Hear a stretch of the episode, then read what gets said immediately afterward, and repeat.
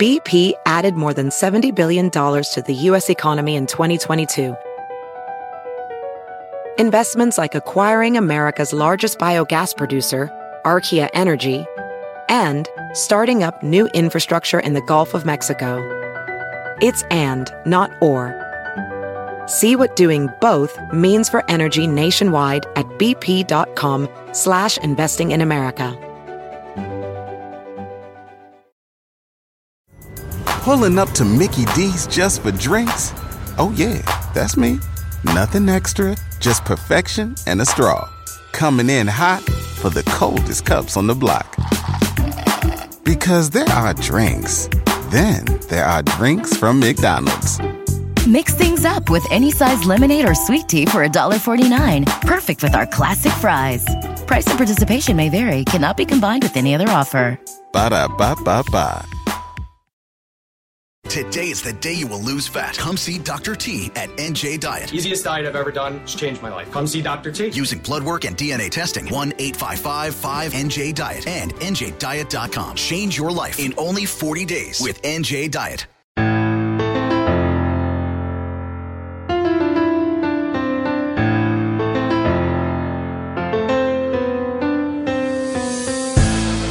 Smith and Wesson, Afu-Ra, Black Star, De La Soul, Eminem, Flipmode Squad, MOP, OC, Royce the 59, Ras Kass, Diamond D, Pete Rock, Talib Kweli, Freddie Foxxx, Jean Grae, and Naughty by Nature. Just some of the artists my next guest has worked with. He's Evil Dee from the legendary producing team, The Beatminerz, and I want to welcome him to Library with Tim Monaco. Thanks for joining me, man. Hey, thanks for having me here. You know what I'm saying? That's awesome. Ah, this is truly an honor. Um, so, uh, you know, one of the first things I read about you is that, you know, you and your brother, Mr. Walt, grew up in a very musical family. I think the quote your brother says in an interview is the first record in his collection was Diana Ross Presents the Jackson 5 Um, when thinking back to kind of the creating the, the Beatminerz, um, and all that you guys have done, how, what's the importance of having this broad range of musicality? Uh, for what you have to do in terms of you know creating albums or creating tracks or creating instruments. Well, it, it definitely helps you think outside the box. Like, you know, with me, um, I, I, I like to, you know, my stuff that I create is more musical. And that's because I don't just listen to one thing. Like, I have different references. Like, when you produce, when you're a hip hop producer, you're supposed to think outside the box. Right. Because you listen to funk, jazz, rock, soul, just to find that particular sample. You know what I'm saying? And being that, like, my, yo, the music that I grew up with was so diverse, so crazy. It, did- you know, it helped me a lot. Like that's why, like my vast knowledge of records is the way it is. You know. Uh, uh, thinking of that, I mean, I, this is a question kind of to skip ahead, but uh, you, you know, you obviously grew up at a time, and Black Moon grew up at a time, Smith and Wesson grew up at a time where where rap wasn't the genre. You know, like you know, I, I mean, even me, like you know, I remember Z100 in New York being happy or excited to say, absolutely no rap music here. You know, that type of big deep voiceover. Um, today you have a generation, and even a little generation before us, growing hip hop artists growing up on hip hop, growing up on rap. Um, is how do you think the music has changed um, musically, but also lyrically, if you if you if you can, about how has it changed when you have a bunch of people, a bunch of artists growing up on rap music versus like Stevie Wonder or Marvin Gaye or Diana Ross? Well, what has happened now is hip hop has become more. It's like, you know, it's you know what it is. You lose the experimental phase. You know, like um, back when I produced my first album, which was the Black Moon album. Um, you know, we like I said, I my musical influences is crazy, and as you listen to that album, it reflects that uh, a lot of the cats that grew up in hip hop, all they heard was beats and rhymes. So it's like they grew up in that. And, you know, everybody thinks it's just beats and rhymes. Actually, you know, it's actually more than that. You know what I'm saying? Like this isn't just something that, you know, like I always tell people like this when it comes to hip hop, this is just something that, yo, I'm to make, I'm to make a record today. Right. No, this is something that you like. It's like a, this is like a lifestyle to me. You know what I'm saying? I wake up in the morning. I don't put on this gear because, oh, it's my hip hop gear. Right. Right. This is what I wear, you know? And it's like a lot of people, a lot of the artists nowadays, it's like, I don't know, like they think, they think hip hop is something else. Now, here's one thing I will say is I'm not mad at anybody. Like, you know, you create how you create. You're going to create your way. I'm going to create my way. But I think that one of the one of the problems I have with music today is a lot of the cats also don't like old records, don't like older music. Right. And I feel that that's wrong. You have to know your history to know, you know, you you know you got to know your past and know your future. You Right. know what I'm saying? So that's that. Speaking, I mean, speaking of, um, and uh, obviously the Beatminerz is just an you look at your just, just instrumentals. It's like you know Mm-hmm. thank you. a, a array of like sampling, sound effects. You know, Mm-hmm. you do guys do incredible things, and then you see the Beatminerz as it's it's a group. It's like it's not you know you, you know you, as a growing up as a kid.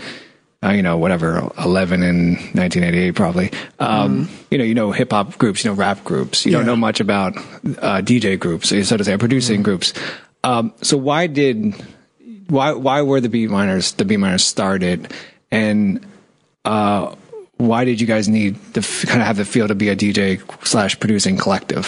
Well, oh, first of all, it's two different things. You have the beat miner DJs, and you have Beatminerz. Right. The Beatminerz consist of myself and my brother, Mr. Walt. And, you know, we had past members, which is um, Baby Paul, uh, Chocolate Ty, and Rich Black. You know what I'm saying? Shout out to them. That's my peoples. That's my peoples for life. Right. Um, And it's like, um, me and Walt, well, we, we're brothers. We're three years apart. So when we was born, the Beatminerz was born. Like we, you know, we played instruments back in the days. Like I, I know how to play the drums. I learned how to play the drums. My brother learned how to play the drums also. Um, then we learned the piano. And like me, I, like one of my talents is I could, if I sit down with 10 minutes with any instrument, I could play it. Oh, I hate you. and it's like um that's the th- like that's the advantage we grew up with. At the same time, we grew up hearing every Jamaican record ever at that time, and James Brown. Wow. Nice. You know nice. what Wow. I'm saying? And then you know the thing with um West Indian um parents is they'll like the the duttiest uh Jamaican records, the craziest Jamaican records, and listen to like something crazy. Like my mom's listen to all the ill Jamaican records, and then listen to Kenny Rogers. like I don't know what it is with with West Indian with West Indian cast, but that's how it is. Right. They'll listen to the illest records and then listen to like Britney Spears. Britney Spears will tear the party up. so, um, I grew up with that. Like I grew up listening to that and like country music and and I I don't even like country music like that. Right. But you know it is what it is Right. um, listening to pop stuff, and you know, but back then the pop stuff back then ain't like the pop stuff now. So Right. the, the pop stuff back then was more soulful. But um, you know, it's it's you know, it's just I mean, Walt as as growing up, that's how our musical taste formed. Right. You know, and when we started making records, because you know we was you know of course living in Brooklyn, we experienced hip hop early um, when we started making records, it was a whole different ball game. Like, you know, my whole thing was everybody was on the drum. It was just a drum break and like a loop, like a James Brown loop, whatever. I well, I was like, no, I'm going to bring vibes out. And that's like who got the props. Right. When it came out, it was different. You know, and that's another thing I will say, you know, going back to that question you asked me before, older artists are not afraid to be different Push down. Yeah. the records of today, you know, I don't know if it's my older age or whatever, but it's now all sounding the same to me. No, it's not your older age because I feel the same way. Because I've been to a, I've been to a, I think we're probably around the same age, but I've been to a show and obviously probably the oldest person, one of the oldest people in the Yeah. crowd, and the DJ's going and uh, playing. She's playing different different tracks, Mm-hmm. and she s- switches to a different song, same beat, but everyone in the audience goes nuts, as if like I don't know, she split the atom and DJ, you know, and it was one of those moments where. I was like, I'm, am I just, my ears going? Like, what's going on? Well, she didn't do anything different. It's the Yeah. same track over and over again. And it's, and it's just crazy. interesting. Um, you, you talk about you, you talk about your your gift of being able to play an instrument. You know, you play. Uh, I read you piano, violin, guitar, bass, organ, drums, and at the age of seven, you learned turntables. Yeah. Um, you're now obviously a legendary DJ. What was it? Uh, what was it? What was it about the turntable that spoke to a seven-year-old um, Evil Dee, not these other instruments? And also, just to be further with it, why not for you graph or b-boying or even emceeing? I did all that. Oh, But as an MC, um, number one, I never liked my voice. Number two, I knew there was MCs way better than me, so I knew not to go there. Graph, um, I used to write.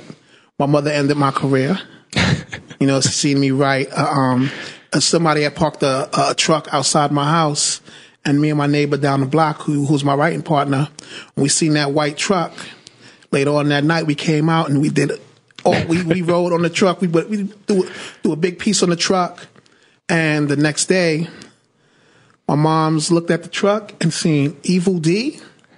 Oh, I know who that is. oh no! And that was the end of my career. Quick. Um, but we, you were obviously nice at this. yeah, I was. Yeah, yeah. uh, b-boying, um, breakdancing, b-boying. Uh, I tried it. I wasn't nice, but here's the funny thing.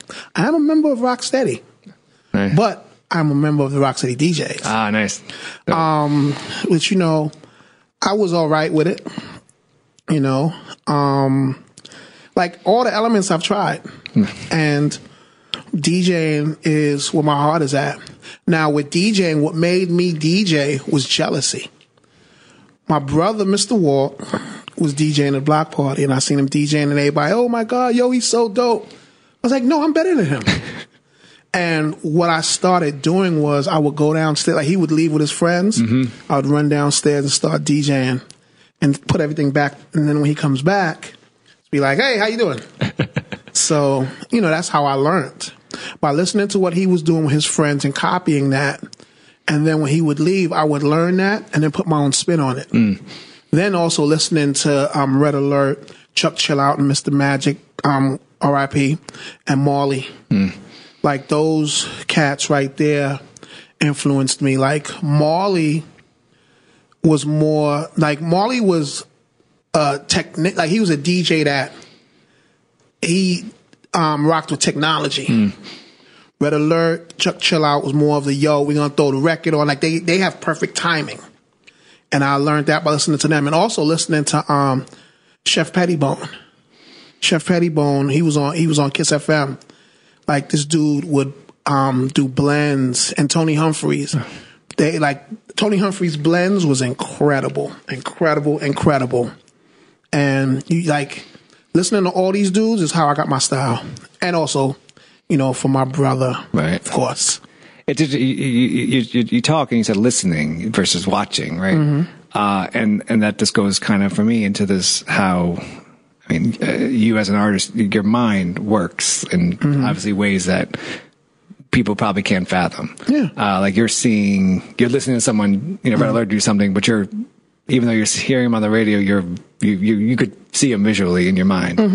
Um, and then, and then, then I read more about you and, and, and about this amazing creative mind. And I'm like, so how did he know to, uh, pour water to create uh, on the sound for the remix of the Roots silent treatment? Oh. like how, do- like how do you even think of that? You know what's funny?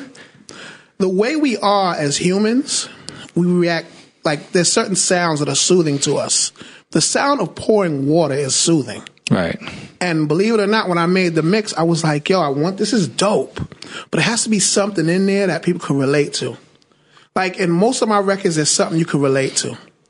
And yo, I was I, I actually was sitting in D and D studios and we was drinking we was drinking water. And it's clicked in my head, yo, try pouring water.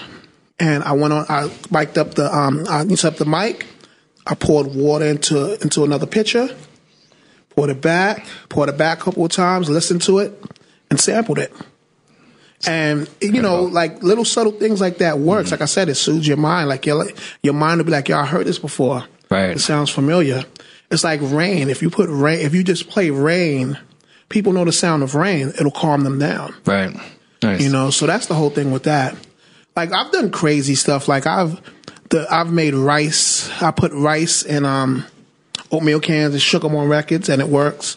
I did a House of Pain remix called um, "Over There Ish," and I um mic'd up my doorbell in my house. Nice. You know, stuff like that. Is this stuff that's uh, for you? Is it is it is it kind of planned? Out? Is, are these stuff planned out, or is it like one of those? I remember I interviewed uh, DJ Nu-Mark, um, He, he's one of my favorites, by the way. and he talks about, but he talks about this like um, he was doing us. He it's when he did one of the first albums with uh, Slim Kid Trey, Yeah. and we were just kind of talking, and I was like, well, how do you know? That like, how do you know to put the Mm-hmm. You uh, just feel doorbell it. there? And, and he talks about a sixth sense type Yeah, thing. you just feel it. It's like it's like um when I'm working on a beat, I'll make the foundation. And once I make the foundation, I'll go, okay, you know what? Let me see what blah blah blah adds to it. Like if it's if it's Black Moon, let me see what Buckshot and 5FT adds to this. And once they add something, that that'll make me go back to the lab and go, all right, hmm. Let me add this, let me add that. Like one thing with myself now, I play more on the records. Like before, I used to sample a whole lot. I still sample. Let's not get it twisted, but Right. I play more and I chop a lot. I chop a lot of samples. And on like even with the new Black Moon album that's coming out now, um, there's samples on there, of course, but I'm playing also. So that's why it has the sound it has. It's a it's back to the drums, the hard drums, the heavy bass lines, and the ill samples, you know. And um, the reason I did it like that was because that's what's missing. right. That's what I'm looking for in my music. Oh, nice. Like I'm looking for in my hip hop, like hip hop in general. You know, I could tell people, yo, you need to do this, you need to do that. Let me do it. And then I could go, no, make it like this, you know? Right. And hopefully it'll start people doing that back again. Why do you, why do you think you talk about sampling, but why do you think less people sample today? I mean, is it is it something that was taught? Is I mean, something that they were just not taught not to sample? Is it more of kind of maybe being scared of a lawsuit? Uh, You know, a little bit of both. What it is is, yes, a little bit of both. Um, the people, the original artists, they look at that and they go, oh, million dollars. Right. So they think that they're going to make a million dollars off of you sampling them, which is wrong because music doesn't make, like selling music isn't making money like it used to. right. Um, the whole thing is number one, a lot of rec companies don't want you to sample because they don't want to go through clearing it. Number two, a lot of artists was like, look, I want my publishing for myself. Me, I feel like, yo, I'm gonna pay for what I use, you know, mm-hmm. so I might as well go all out. If you're giving me this platform to do what I gotta do, I don't mind spending the money Right. as long as I get good quality music from it. You know, but a lot of cats are scared to sample because they don't want to pay the price. A lot of, you know, like it's a lot of things. There's no such thing as a sample law because they everybody, oh, it's a sample law. Right. No. Yeah. There's no such thing as a sample law. what it is is you sample something, you pay for it. And rec companies don't want you to sample. Like if they looked at the new Black Moon album right now, they'll be like, yo, this guy's crazy. this guy's really crazy over here. But you know, you have things like now, like for artists, I mean for producers, you have things like TrackLib that um help you clear samples easier. And some artists get it. Like George George Clinton gets it. Right. George Clinton, like he clears samples so it's so easy to clear George Clinton sample, it's not even funny. You know what I'm saying? Because I mean, they when they, when you say get it, they get it because they understand that. I hope ideally people will start listening back to the original piece, or kind of, or, or helps, or also helps his his Yeah. legacy. Like George Clinton gets it because hip hop saved him. Just like hip hop saved um James Brown, God rest the dead. Right. Like, yo, no one was thinking about James Brown like that until sampling really started blowing up. And that's the truth. Right. Sampling has brought a lot of cats back from the dead. And, you know, a lot of people appreciate it. Then you have some people who they don't get it, you know? Like most of the time, a lot of people appreciate it though. But, you know, you got a lot of people out there that are, that are greedy and just waiting, you know? Um, you know, I think prior prior to you getting here, I asked you how'd you get here. You said I took a train from Bushwick. Uh, you've been there, obviously, for Mm-hmm. Yeah, a long time. all my life. All your life. Uh, I mean, I grew up in Washington Heights, and I know that neighborhood. I have not been there; it's too expensive to live there anymore. Yeah. Uh, so I know that has changed a boatload. Uh, for you, how has how has Bushwick changed? Oh. and also from an art art from an art point of view and influence, uh, how do you think your music having the same? I mean, having the same family dynamic that you grew up listening to all this music and having your musicality. But from the neighborhood point of view, if you grew up now, how do you think, or would your do you think your music would be different than from? And I know that's a loaded question, I guess, but uh, I mean, have you ever thought how it would be different at that time? My music would be different now because it would be easy listening hip hop. Because when I walk out my house right now, everybody's like, "Hi, neighbor. Hello. Hi." and like you know, I'm a property owner, so I ain't going nowhere, Right. and I won't sell. So they hate me. Oh yeah, must say yeah. Yeah, but um, you know, back in the days, you know, the neighborhood was the neighborhood. Bushwick was the hood. Nobody wanted to come to Bushwick. Why? For what? To buy some drugs? You know what I'm saying? Because we had that's what we had out there. Right. You know, we had the best. Well, I'm not gonna say it on the on the podcast, but there was there was some big things going on in Bushwick drug wise, mm-hmm. and a lot of people would come out there to get their drugs. And you know, it was a lot of you know, a lot of killings, and you know, Bushwick was crazy all of a sudden, like at the end of like the early 2000s, it's like Bushwick started cleaning up. Right. And I'm like, whoa, something's going on. Like, I'm gonna tell you right now, once you, if you live near a train station, like a junction or whatever, and they start fixing up that junction, like to us, uh, Knickerbocker Avenue, no, Myrtle Ave and Wyckoff, that's a junction. Right. When they start fixing that up, when I seen, uh, when I seen Starbucks putting a store right Oh, there, yeah, it's over. I knew what time it was. Yeah, yeah, yeah. When I went up on Wyckoff to Halsey Street train station, where I'm from, I mean, where I take the train, and I seen they was fixing that little area up. All right, there's, there's something going on here. There's a hotel here now. Okay, yeah. You know, you know what time it is. Right. So, like, my neighborhood went from being like the houses was not expensive and the rent was was good to now they're like three thousand dollars for an apartment. Crazy. Yeah, it's amazing. Like really, like the people who used to live there can't even live there no more. You know, and I feel bad for the people coming out of jail, and they're coming home and they're like, "Where's my home?" You know. Yeah, no, it's, it's real. So it's crazy. Uh, I want to take you back to uh, uh, 1997. Okay. Um, so, so I grew up. So just the background is I grew up in Washington Heights. I went to school in East Harlem. Uh-huh. Um, loved you know anywhere from Guns N' Roses to Public Yeah. Enemy to Yeah. I'll tell you later self destruction song. I know entirely by heart, and I presented it in sixth grade, which I don't really I I don't know what I presented, but I presented in sixth grade. um, but then there was a moment where I kind of fell out of love with hip hop for a little bit. Like I thought Yeah. it was too for me. I think there was a political part of it. It was too bling blingy, so to say. Mm-hmm. Um, but then Black Star came out with an album. Soundbombing Mm-hmm. began. Rawkus Records. And I started to love hip hop again. Yeah. Uh, and I did a radio show in college based on kind of that. Uh, you are obviously the intro track and the Thank mix you. of sound bombing. Thank you. Uh, and to this day, Evil Dee is on the mix. Just Come kick on, it. Kick It, yeah. Uh, is in my head all the time.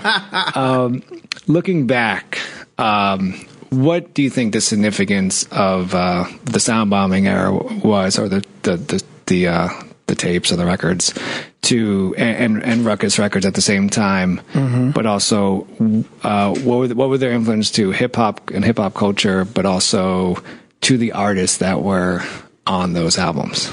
Um, one thing I'll say is this. First of all, let's start off like this. I'm gonna tell you the beginning of Soundbombing. Sound bombing began as me being a fan of Rawkus Records, and Brian and Jarrett, who was the owners of Rawkus Records, trying to pick my brain. Because Rawkus Records was formed because of Nervous Records. They seen how Nervous and Black Moon operated and they was like, "Yo, we need to make a label like that."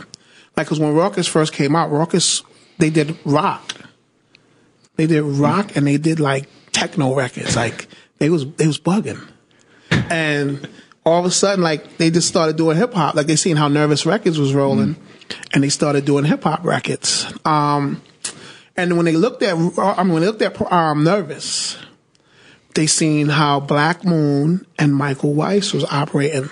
Little did they know with Nervous, Michael Weiss comes from the Weiss family, which is a very a family that's very deep in, in the industry.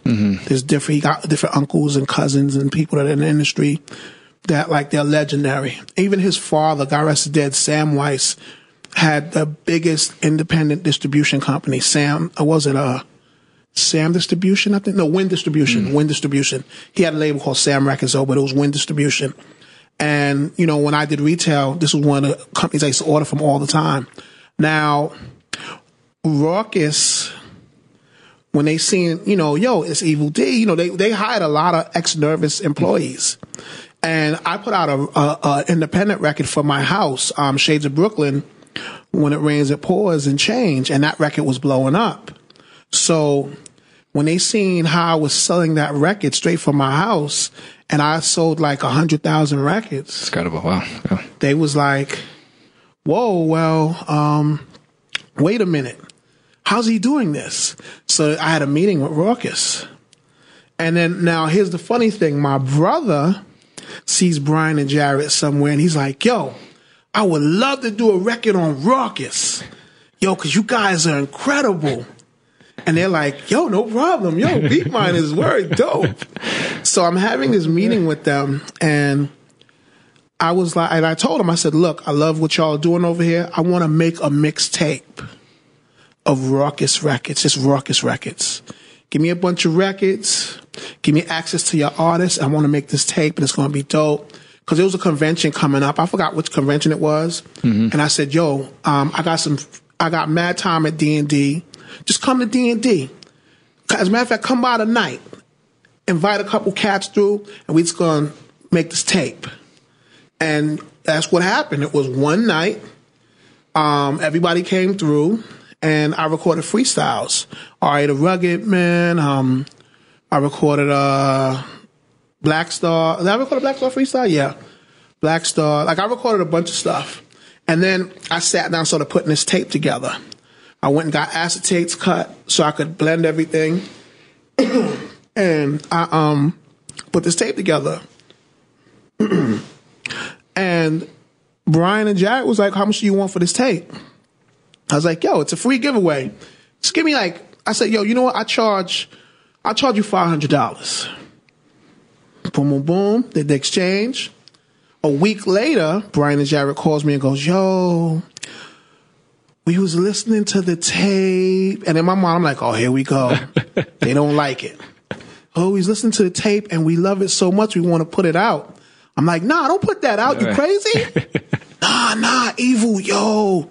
It, it, sounds just like one of your street tapes that you got out there. Yo. And it sounds like you on Hot 96, cause I was on Hot 97 Yeah. at the time. Yo, this is incredible. We want to put it out. And I was like, nah, nah. Don't do that. And it was like, no, for real. Yo, come by the office. Let's talk about it. I go to the office. We sit down and we talk. We negotiate terms. They give me an advance. And it was a mm-hmm. cheap advance. I think it was like $10,000 advance. And it was like, yo, we're going to give you points. We're going to give you royalties and blah, blah, blah, blah, blah. Right. All right. They put Soundbombing out, right? And it explodes. Right. And I'm like, people like that? I said, yo, my mixtapes. And then I said, my mixtapes do sell like crazy. Wait a minute. And what ended up happening was, yo, it blew up. This was the only album that Rawkus ever did where they collected royalties. Oh. On their other albums, they overspent, overspent, overspent. This was the first album they made money back. So they was like, they was bugging like, yo, we need you to do part two. And I was like, no. I said, what you should do, just get some other DJs to do the other parts. I said, yo, I did part one. I'm done. It's like, no, well, you know, I'm like, no, no, no, no, no. That's it. I said, I'm not going to kill myself, It'd be like doing part 97 where people don't want to hear me no right, more. right, right. Right. And so that's what happened with what's called. And here's here's the funny thing: to this day, I have not received no royalties from it. From them. yeah, Wow. this day, you know. But it's cool. The album is a historic album, and people love it. And I'm glad. You know, it wasn't intended to come out. And it's funny because I, I told this story on Okayplayer. I was like, it wasn't intended to come out, but came out and people loved it. And imagine, I mean, you feel like you were uh, with that album alone. I mean, responsible for, I mean, launching a lot of people's Yeah, and that's the crazy part. Like, I was just making a tape. Right. Like, but that's the power of mixtapes, you know? Like, um, and, and it's funny because that tape was like one of the first official mixtapes made the way it was made. Mm-hmm. And from there, everybody just started making mixtapes and bugging out and, you know, but it was cool. Like, you know, it, it sold a lot and it didn't cost Rawkus anything because most of it was records they had. Right. They didn't have to pay for the studio time because it was my it was on my dime. And yo, like you know, it's that was it. Like, and Brian and Jared still owe me money to this day. Is there a, uh, a kind of a, looking back of recording all you know uh, RA and uh, Black Star and is there a kind of is there one artist that you were kind of pleasantly surprised by in terms of like his or her lyricism? But no, I wasn't. I wasn't surprised at anybody because um, I already knew RA was dope because I've been a fan of RA's before that. Um, Talib and Mos, I've been heard them. Right. I knew they was crazy. Like everybody who I worked with was dope, so I, I wasn't surprised. You know what I'm saying? Yeah. And you know, like like I said, right at the time, Rawkus was about the music. Then you know when they started, you know, like the whole trying to be Def Jam, that's what killed them. Right. Yeah. No. Like you know, and Rawkus. Like one thing I, I remember going to Japan, and Rawkus was the first label that I seen. I went to the store and they had their own bin. And it was like everybody had like the group bin. You had the Black Moons, you had the Buster, you had the Tribe Called Quest, and you had Rawkus. And I remember hitting them up and going, yo, guys, whatever y'all doing right now, keep doing it because this is what's making y'all legendary. right. And what happened was they got blinded by the money coming in. Like every, all the big dudes had houses in the Hamptons. So Rawkus went and got a house in the Hamptons. And then I remember when I got, when I got my deal with them, they wanted to give me a Rawkus chain, a platinum chain with diamonds on it.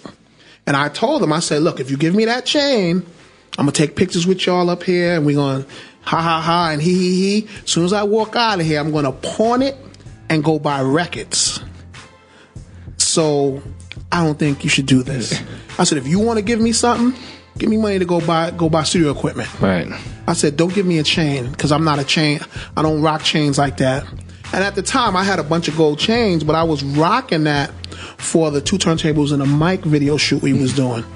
So, you know, but the Rawkus dudes, like they started success. This mess, they it derailed them. If they would have stayed with what they did, they would still be here. It would be a Rawkus. It would be like Duck Down and still here.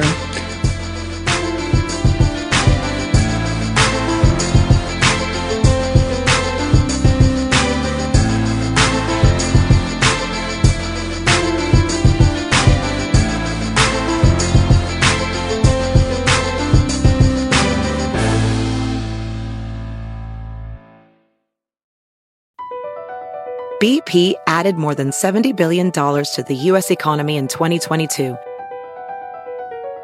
Investments like acquiring America's largest biogas producer, Archaea Energy, and starting up new infrastructure in the Gulf of Mexico. It's and, not or. See what doing both means for energy nationwide at bp.com slash investing in America. Pulling up to Mickey D's just for drinks? Oh, yeah, that's me. Nothing extra, just perfection and a straw. Coming in hot for the coldest cups on the block. Because there are drinks, then there are drinks from McDonald's. Mix things up with any size lemonade or sweet tea for $1.49. Perfect with our classic fries. Price and participation may vary, cannot be combined with any other offer. Ba da ba ba ba.